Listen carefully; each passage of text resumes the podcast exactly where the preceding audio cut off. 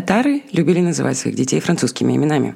А французы в свое время имели склонность называть что-то не французское варварским, то есть словом «татар».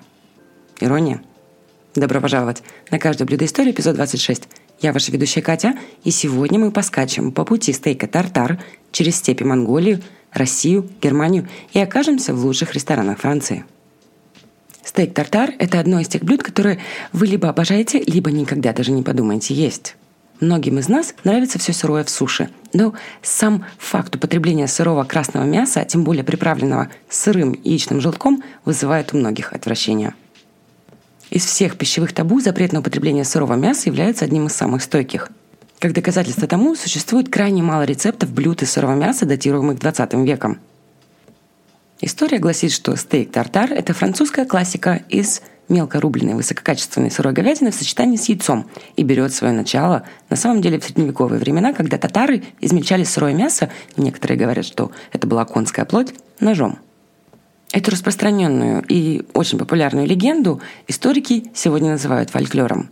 Именно этот фольклор воспроизведен в историях и справочниках, потому что он настолько красочен, насколько его невозможно доказать или опровергнуть. Стейк тартар, он же тартар из говядины, представляет собой сочетание нарезанной вручную сырой говядины, мелко нарубленного лука-шалота, каперсов и корнишонов. Все это заправляется острым или кислым соусом на основе дижонской горчицы. В рецепты часто добавляют яичные желтки в заправку или кладут целые яичные желтки на каждую порцию тартара. Но на самом деле слово «тартар» – это пищевой термин – обозначающий говядину, конину или рыбу, которые были мелко нарублены, сформированы в форму шайбы и поданы сырыми. Сегодня традиционным и всем знакомым вариантом является тартар из сырой говядины. Вырезка, а точнее ее края, используется для этого рецепта, поскольку центр используется для стейка. Это мягкая часть скота, которую легко есть даже в непрожаренном виде. Тартар, кстати, часто нарезают кубиками с той же целью. Однако в целом блюдо может быть приготовлено из любого вида мяса, овощей и даже фруктов, включая лосось, оленину, баранину, тыкву, клубнику и цукини, а также с любым соусом и специями. Это холодное, но в то же время очень убаюгивающее блюдо, которое почти всегда становится легким сюрпризом из-за множества вариаций. Как я упоминала ранее, самая известная легенда гласит о том, что татарские всадники подкладывали сырую конскую плоть под седла своих лошадей. Немного соли, поход по степи и одно переворачивание, и вот вам татарский бифштекс в традиционном понимании. Мы можем отследить, что тартар во Франции стал означать мелко нарезанное свежее мясо, приправленное специями, каперсами, горчицей, маслом или даже майонезом, анчоусами, лимонным соком, буштерширским соусом или соусом табаско. Еще до французской революции 1789 года это блюдо набирало популярность. Существует интригующая история о том, как примерно в это время в ресторанах распространилась тенденция к приготовлению «репас а ля форшет» – буквально ужин с вилкой по-французски, и того, что позже станет известным как шведский стол. Гостям раздавали немного продуктов, нанизывали сырое мясо на длинную вилку и готовили его на маленьком огне или в дыму. Как мы видим, популярным стал готовый, а не сырой тартар – Популярностью сырого же мяса мы обязаны XIX веку и распространению мнения о том, что сырое мясо чрезвычайно полезно и даже исцеляет различные недуги. Такие взгляды можно было найти во французских источниках доктора Жозефа Рекамье и профессора Жозефа Фюсте, которые соглашались с научными работами, указывающими на преимущество 800 килограммов сырого мяса, проглоченных выздоравливающими в парижских больницах в 1884 году. Позже, в 1910 году, доктор Людовико Фолвол, которому, кстати, женщины обязаны научными доказательствами пагубного влияния корсета на все внутренние органы, публикует книгу о лечении сырым мясом, в котором мы находим рецепт сырого мяса, нарезанного кусочками, затем протертого через сито и приправленного яичными желтками, травами и специями. В своей книге он рекомендует намазывать это мясо на тост и запивать чаем – для разнообразия вкусов можно было попробовать добавить смородиновое желе или апельсиновый мармелад. Стейк тартар начал выходить из моды в начале 80-х годов 20 века из-за недоверия к качеству мяса. И именно благодаря этим опасениям гурманов заставили владельцев ресторанов ужесточить ограничения на выбор продуктов, что сделало тартар в некотором роде индикатором качества ресторана. Ведь тартар не терпит ошибок, а это значит, что репутация ресторана со всеми его звездами находится под угрозой. Во французской кухне тартар – это холодная закуска. Традиционный рецепт сегодняшнего тартара предусматривает использование рубленой говядины, сырого яйца или желтка перепелиного яйца, лука, шалота, каперсов, оливок, петрушки, эстрагона, оливкового масла и таких соусов, как кетчуп, табаско, устерширский и соевые соусы. Такое количество веществ требуется для дезинфекции свежего мяса и придания ему аромата. В результате традиционный тартар – довольно острое и пряное блюдо. Существует также знаменитый одноименный французский соус, в состав которого входят маринованные корнишоны, майонез и зелень. И у многих людей название тартар ассоциируется именно с густым и сытным соусом, который чаще всего подают к мясным или рыбным блюдам. Но о нем немного позже. Также существует интересная история про то, как король Людовик, очарованный воинственными подвигами татаров, сравнил их с древним подобием посланников ада – и считается, что название тартар появилось с легкой руки правителя и прилипло к названиям этих двух блюд впоследствии, поскольку король был убежден, что татары едят только сырое мясо и соленые огурцы. Ровно через столетие у французов появилось полноценное блюдо под названием «татарские бифштексы», которое стало частью национальной торговой марки. Однако повара внесли некоторые коррективы в рецепт, и тартаром стало любое блюдо, приготовленное из кусочков сырой рыбы, сырого вяленого мяса – в течение нескольких лет блюдо приобрело невероятную популярность, вызвав небывалый кулинарный интерес, и в других странах тоже. И именно так тартар несколько трансформировался. Его стали готовить из морепродуктов и соленого мяса. Давайте попробуем разобраться, откуда же пришла эта история про татаров. В 1206 году один вождь объединил под своей властью племена Монголии. Звали его, конечно же, Чингисхан – под его командованием монголы положили начало одной из самых обширных империй в истории, основанной на великолепном мастерстве его всадников. Татары были частью этой великой империи в центральной и северной части азиатского континента.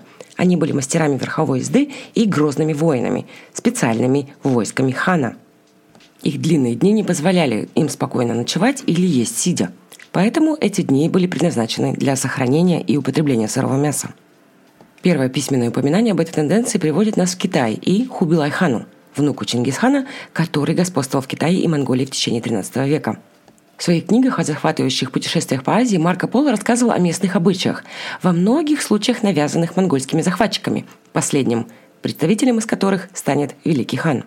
В своей книге «Чудес» он посвящает один из эпизодов Карагианскому региону, где господствовал и Сентимур, сын хана – в нем он описывает, как скромные социальные слои готовили сырую печень цыплят, ягнят и буйволов. Хотя настоящий тартар со страстью поглощали представители знати, которые останавливались на самых вкусных частях животного, чтобы приправить их чесночным соусом и специями. Доминирующие народы степей Азии быстро перевозили и съедали свое мясо. Это был способ предвосхитить врага. И в своем роде был первый в истории фастфуд, который имел четкую военную составляющую. Всадники нарезали мясо толщиной в два пальца, садились на одну сторону и клали его под седло. Через два часа они повторяли действия. Таким образом, они могли очистить кровь от плоти, приправить ее специями, не слезая с лошади и не зажигая костра, который мог бы выдать их посреди необъятной степи Азии.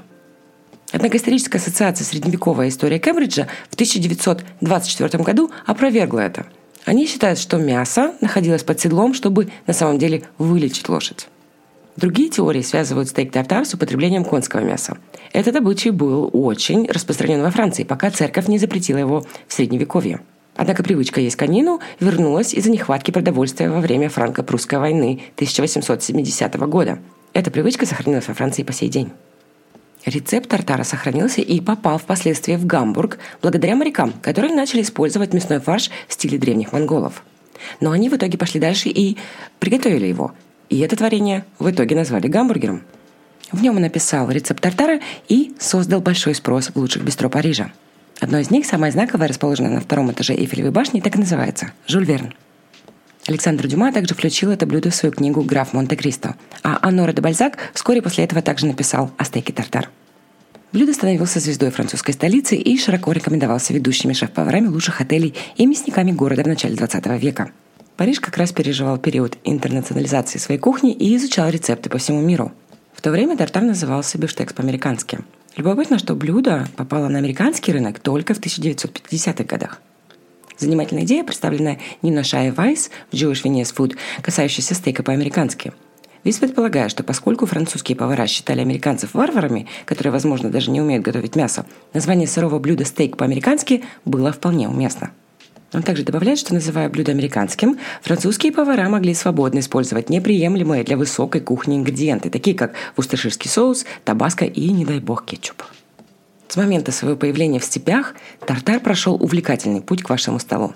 И одно из величайших наследий хана ждет вас сегодня в лучших ресторанах. Резюмируя, история рассказывает о татарах, которые клали под седло куски сырого конского мяса, чтобы оно отбивалось и размягчалось от дневной езды. В результате мясо должно было стать достаточно мягким, чтобы его можно было есть вечером – Сейчас историки считают, что эта легенда возникла из-за непонимания ранними европейскими путешественниками того, что монголы использовали мясо лошади для лечения язв на седле.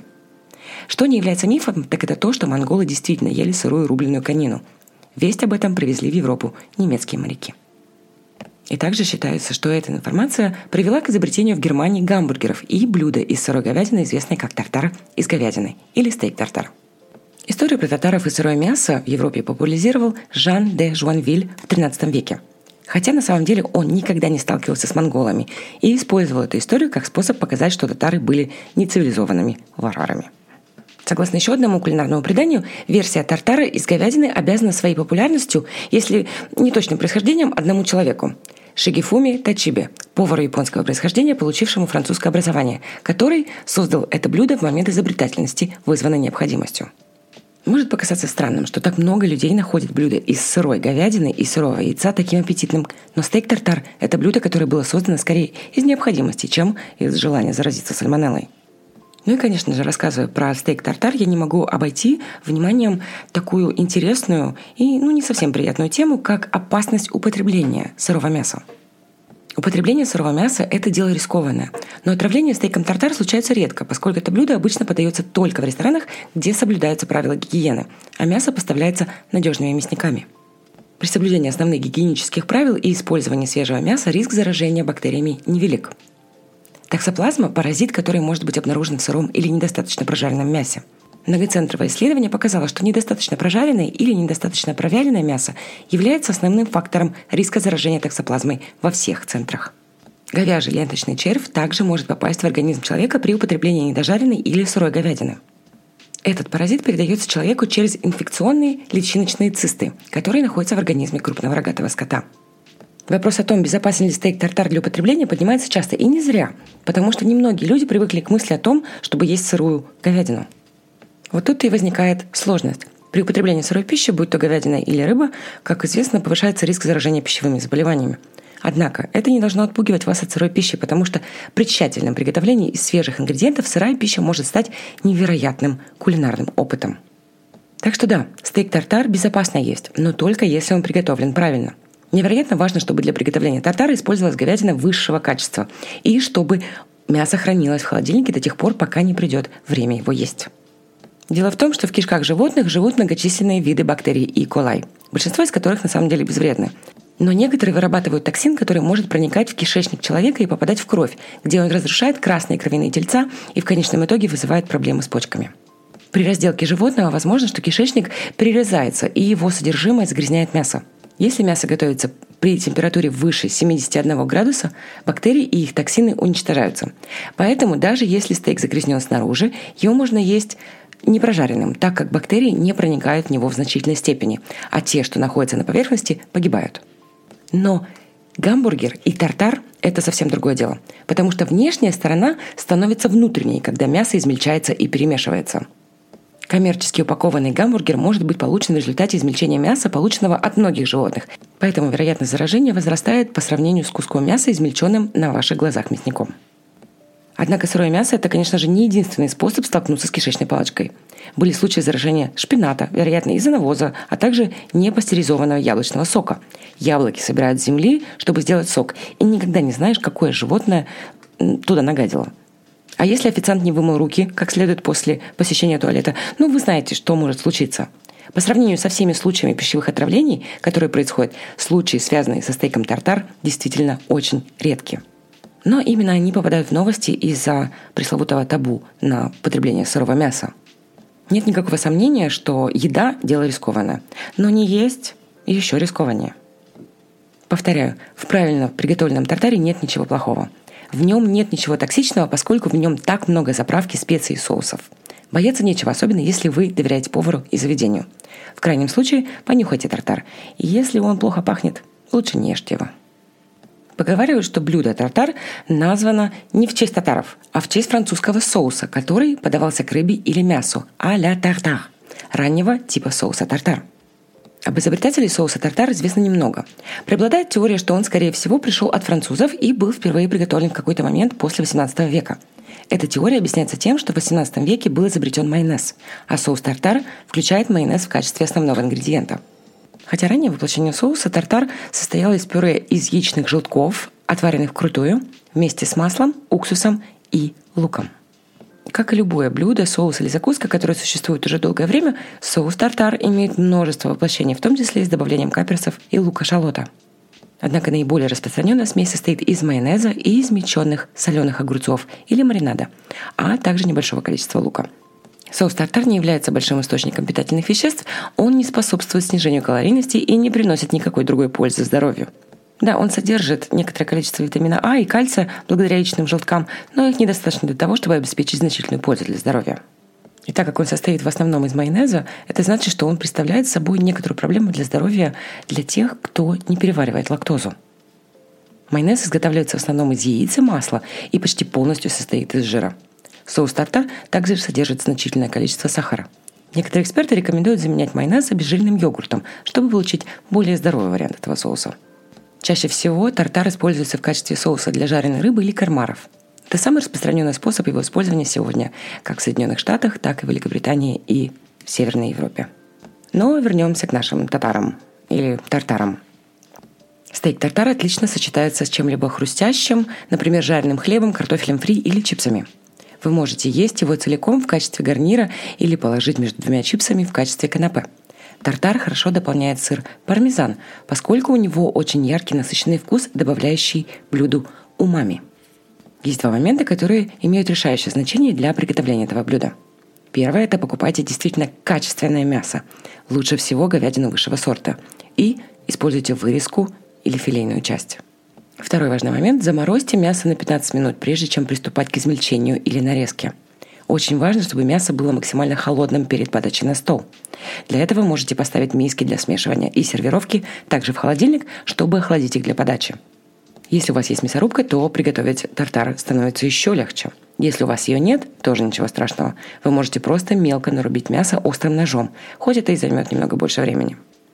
Другие ингредиенты тартара могут включать свежий яичный желток, который должен быть таким же свежим, как и говядина. Не забывайте. Острый соус, усташирский соус, дижонскую горчицу, а также зелень и специи, такие как петрушка, каперсы и рубленый шалот. Сырой желток удерживает мясо вместе, и без него тартар, скорее всего, распался бы. Например, можно приготовить желток конфи в сливочном масле на медленном огне, затем взбить его в блендере и добавить в тартар. Сверху можно положить яичный желток и дать ему соединиться с мясом. Самым важным аспектом блюда является сама говядина, конечно же, которую следует покупать только свежую и высококачественную у проверенного мясника с хорошей репутацией. Смешайте говядину с остальными ингредиентами до равномерного распределения и формирования лепешки в форме шайбы. После приготовления накройте блюдо крышкой и держите в холодильнике до самого момента подачи на стол. Это блюдо у многих вызывает страх, поэтому оно не для всех. Некоторым людям не нравится даже видеть сырое мясо, поэтому перед тем, как подавать это блюдо, необходимо знать своих гостей. Если вы сомневаетесь в своих силах, избавьте себя от необходимости готовить блюдо самостоятельно и закажите его в хорошем ресторане. Как я уже упомянула ранее, при подаче стейк-тартар обычно сопровождается поджаренным хлебом, ржаным хлебом или картофелем фри. Из алкоголя тартар отлично сочетается с сухим мартини. Сегодня тартар имеет множество модификаций от традиционного тартара из сырого мяса до блюда из фруктов. Теперь это старинное татарское французское блюдо уже не имеет ничего общего с кочевыми татарами и монголами, так как его приготовление предполагает уже не сырое мясо, а нарезку определенного продукта. Иногда говядину практически пюрируют, иногда крупно рубят, а иногда просто измельчают. Иногда ингредиенты подаются отдельно, иногда официант с театральной ловкостью смешивает их прямо при вас – Неизменным остается одно – кремовая и мягкая консистенция говядины, усыпанная случайными вспышками вкуса от каперсов и соусов и контрастирующая с хрустящим хлебом. В бар де театр На авеню Монтень 60-летнем бистро с китчевым декором 1970-х годов, который днем посещают модники, а вечером театралы, меланж готовится на кухне. Хотя официант все равно ставит на стол соль, перец, горчицу и бутылочки с кетчупом, устроширским соусом и соусом табаско на случай, если посетители хотят изменить вкус стейка тартар. Ежедневно в ресторане подают около 30 килограммов сырой говядины. И, по мнению многих парижан, это лучший тартар в городе. Нередко в качестве главного ингредиента используется слабосоленая сельдь или лосось. Но подача тогда меняется. Вместо сырого яйца к тартару подается авокадо, свежий огурец и вареное яйцо. Вместо традиционного острого соуса используется жирная сметана. Сегодня тартар довольно распространенное блюдо, которое подают не только в ресторанах, но и в кафе и стейкхаусах. Настоящий очень вкусный тартар можно приготовить и дома. Но, конечно же, предварительно нужно выбрать качественное мясо, которое точно не навредит вашему здоровью впервые пробуя тартар, пожалуйста, ориентируйтесь на свои ощущения. Ведь вкус сырого мяса может легко вызвать чувство тошноты и неприятные ощущения. Давайте рассмотрим напоследок разные вариации по всему миру. В северных странах, например, люди любят натуральные вкусы, поэтому тартар из рыбы или оленины подаются просто с солью и оливковым маслом. Овощные и фруктовые тартары часто являются сезонными рецептами. Допустим, грибы лисички в сезон. Выберите их, нарежьте их, обжарьте, соедините с картофельным кремом и петрушкой, посыпьте пармезаном и подавайте в виде шайбы. Это и есть грибной тартар. Клубника хорошо сочетается с эстрагоном. Нарежьте клубнику кубиками, добавьте немного сахара и подайте с эстрагоновым сорбетом. Сейчас, когда наступил сезон тыквы, вы можете приготовить тартар из тыквы с облепихой. Запечь тыкву, облепиху слегка проварить с сахаром, часть облепихи взбить блендером и смешать с оставшейся облепихой. В результате получается кисло-сладкий ягодный соус к тыкве. В Южной Корее популярен тартар из конины и называется мальгоги юхоэ. Бельгийская версия филе американ обычно готовится с майонезом и приправляется каперсами и свежей зеленью. Раньше ее готовили из конины, кстати. А подают его с картофелем фри. В Чехии и Словакии стейк тартар можно встретить во многих ресторанах. Мясо представляет собой измельченную постную вырезку с сырым яичным желтком в ямочке посередине. Мясо может быть предварительно перемешано с травами и специями, но обычно клиенту дают специи и приправы, чтобы он сам добавлял их по вкусу. Стейк-тартар обычно подают с поджаренным пшеничным ржаным хлебом на сале или масле. В качестве альтернативы ему могут быть поджаренные тосты, а также подаются сырые зубчики чеснока для натирания хлеба. В Польше стейк-тартар известен как татарский или befsztyk tatarski и традиционно подается как закуска с нарезанным кубиками луком, укропными огурцами, маринованными грибами, яичным желтком, специями и, по желанию, дрожжевым экстрактом или кориандром. В Венгрии стейк-тартар также подается с нарезанными кубиками луком, раздавленным чесноком, яичным желтком, горчицей, кетчупом и специями, такими как черный перец, сладкий и острый венгерский красный перец. В Швеции стейк тартар обычно подают с сырым яичным желтком, свежим луком, нарезанной кубиками маринованной свеклой и каперсами. В Финляндии тартар подают с сырым яичным желтком, свежим луком, маринованными и солеными огурцами и каперсами. Вариации блюда включают заправку пахтой и икрой лосося. В украинском варианте тартар могут добавляться маринованные соленые грибы и поджаренный белый хлеб. Стейк-тартар подается во многих элитных ресторанах США. В штате Висконсин среди потомков немецких иммигрантов популярна разновидность бутербродов со стейком тартар, называемая каннибальским бутербродом. В нем используется вырезка говядины, ржаной хлеб, соль, перец и рубленый лук. В чилийской кухне есть блюдо из приготовленной сырой говядины, называемой крудос – Южной Бразилии под влиянием немецких иммигрантов оно известно как хакпетер или карне де онка в Куритибе, где это блюдо очень распространено и подается посыпанным шнит луком. Не обошел тартар и Африку. Эфиопы издавна едят блюда из сырого говяжьего фарша, которое называется китфо.